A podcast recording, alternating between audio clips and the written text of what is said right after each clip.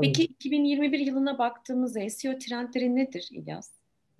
Evet, yani bu sene ve geçen sene bu konu çok daha fazla gündeme gelmeye başladı. Bunun aslında bir temel nedeni de pandemi. Pandemiyle beraber artık e, birçok şirket online online'a dijitalleşmeye zorla, zorlandı yani artık. Çünkü offline'da e, satış kalmadı. O nedenle burada da SEO konusu gündeme geldi. Çokça şirketlerin gündemine geldi. Yatırım yapmaya başladılar. Ve buradaki trendleri yakalayabilmek için atmaları gereken tabii ki bazı ufak ufak adımlar var. Bunların başında Google'un bir hız ve UX dediğimiz konuya çok fazla dikkat ettiğini biliyoruz. Burayla alakalı Mayıs ayında Core Web Vitals adına verdiğimiz sitemizin, sayfamızın yüklenme hızı ve kullanıcı deneyimi tarafındaki sinyalleri değerlendirdiği yeni bir algoritma güncellemesi gelecek. Haliyle bu senenin en sıcak konularından biri bu Core Web Vitals metriklerinde sitemizi, sayfalarımızı hız ve kullanıcı deneyimi tarafında optimize etmek. En başta buna dikkat etmemiz e, bizim için önemli. E, ve yine önceki Google güncellemelerinden şunu gördük ki e, temiz çalışılmış bir temiz çalışılmış bir UX ve UI her zaman diğer kanallarda olduğu gibi SEO tarafında da Google'un başarısını şey yapıyor, ödüllendiriyor. Eğer sitemiz, sayfalarımız sağlıklı bir şekilde yapılandırılmadıysa, UX problemleri varsa, kullanıcı sağlıklı bir şekilde siteyi tüketemiyorsa burada yine bir problem var. Haliyle bunu da çözmemiz gerekiyor. Diğer tarafta e, hemen soracağım. Burada tabii ki. puanlamayı yani o bahsettiğimiz o yüz üzerinden böyle bir puanlama mı yapacak yoksa yeni bir puanlama mı olacak o tarafta?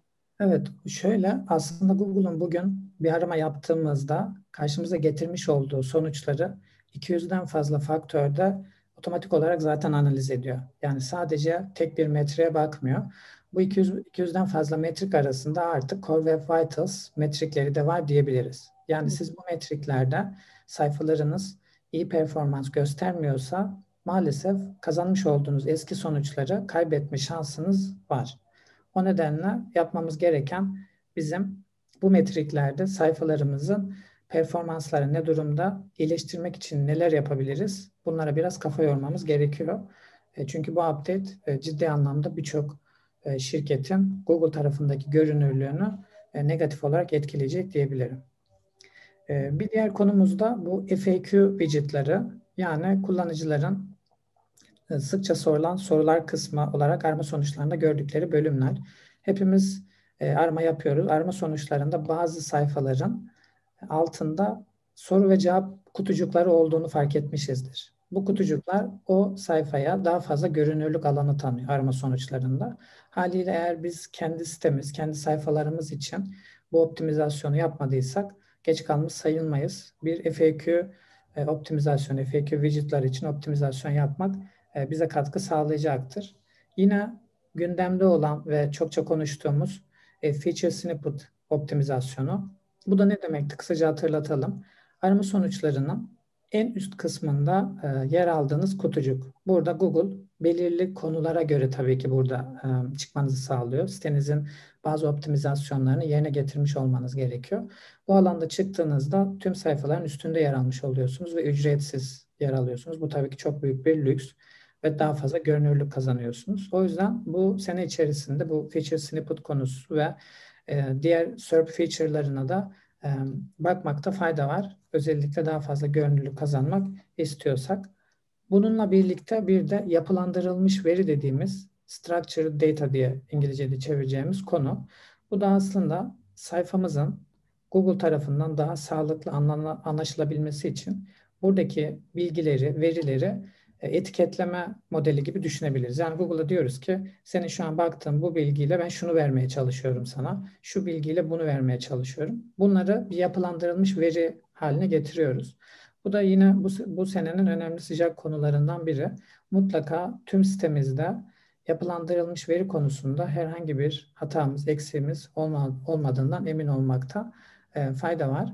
Ve tabii ki bunu takip eden yine trend e, olabilecek önemli diğer konulardan biri üretmiş olduğumuz içeriğin kalite anlamında artık bir tık daha üstüne çıkmamız gerekiyor. Çünkü artık herkes içerik ürettiğini e, düşünüyor ama gerçek anlamda kullanıcının problemini çözen, ona fayda sağlayan e, bir e, probleminin gerçek anlamda cevabını bulabildiği kaliteli içerik sayısı maalesef azalıyor. O yüzden bizim burada yapmamız gereken ürettiğimiz içeriğin kalitesini arttırmak. Bunu da mümkün olduğu kadar zengin görsellerle, videolarla desteklememiz gerekiyor ki bu seneki e, trendlerde yer almış olalım.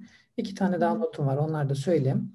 E, bir de Google'un Discover alanı. Bu ülkemizde çok fazla bilinmiyor olabilir ama e, Google'un Discover alanı nedir? Önce ondan hızlıca bahsedeyim. Kullanıcıları yapmış oldukları tüketim davranışına göre Google'un otomatik olarak içerik önerdiği alan. Haliyle eğer siz belirli optimizasyonlar yaparak bu alanda yer alma şansını sağlıyorsunuz. Bu da size daha fazla görünürlük ve daha fazla trafik olarak yansıyor. Ve de son olarak voice search yani sesli aramalar.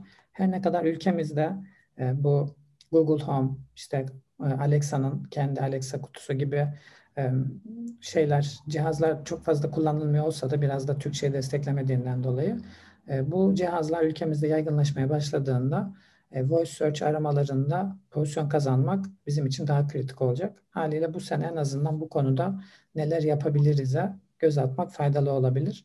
E, trend anlamında bu sene mutlaka göz atmamız gereken şeyler e, bence bunlar diyebiliriz özetle. Evet katılıyorum. Ben özellikle bu bahsettiğim UX olayı e, ve bu puanlama. Çünkü evet. biz e, ülkemizde biliyorsun çok fazla e, e, hızlı sayfa üretiliyor ve gerçekten kullanıcıların e, beğendiği ya da gözünün e, okuyabileceği e, içeriği zorlaştırıyor ve content tarafı.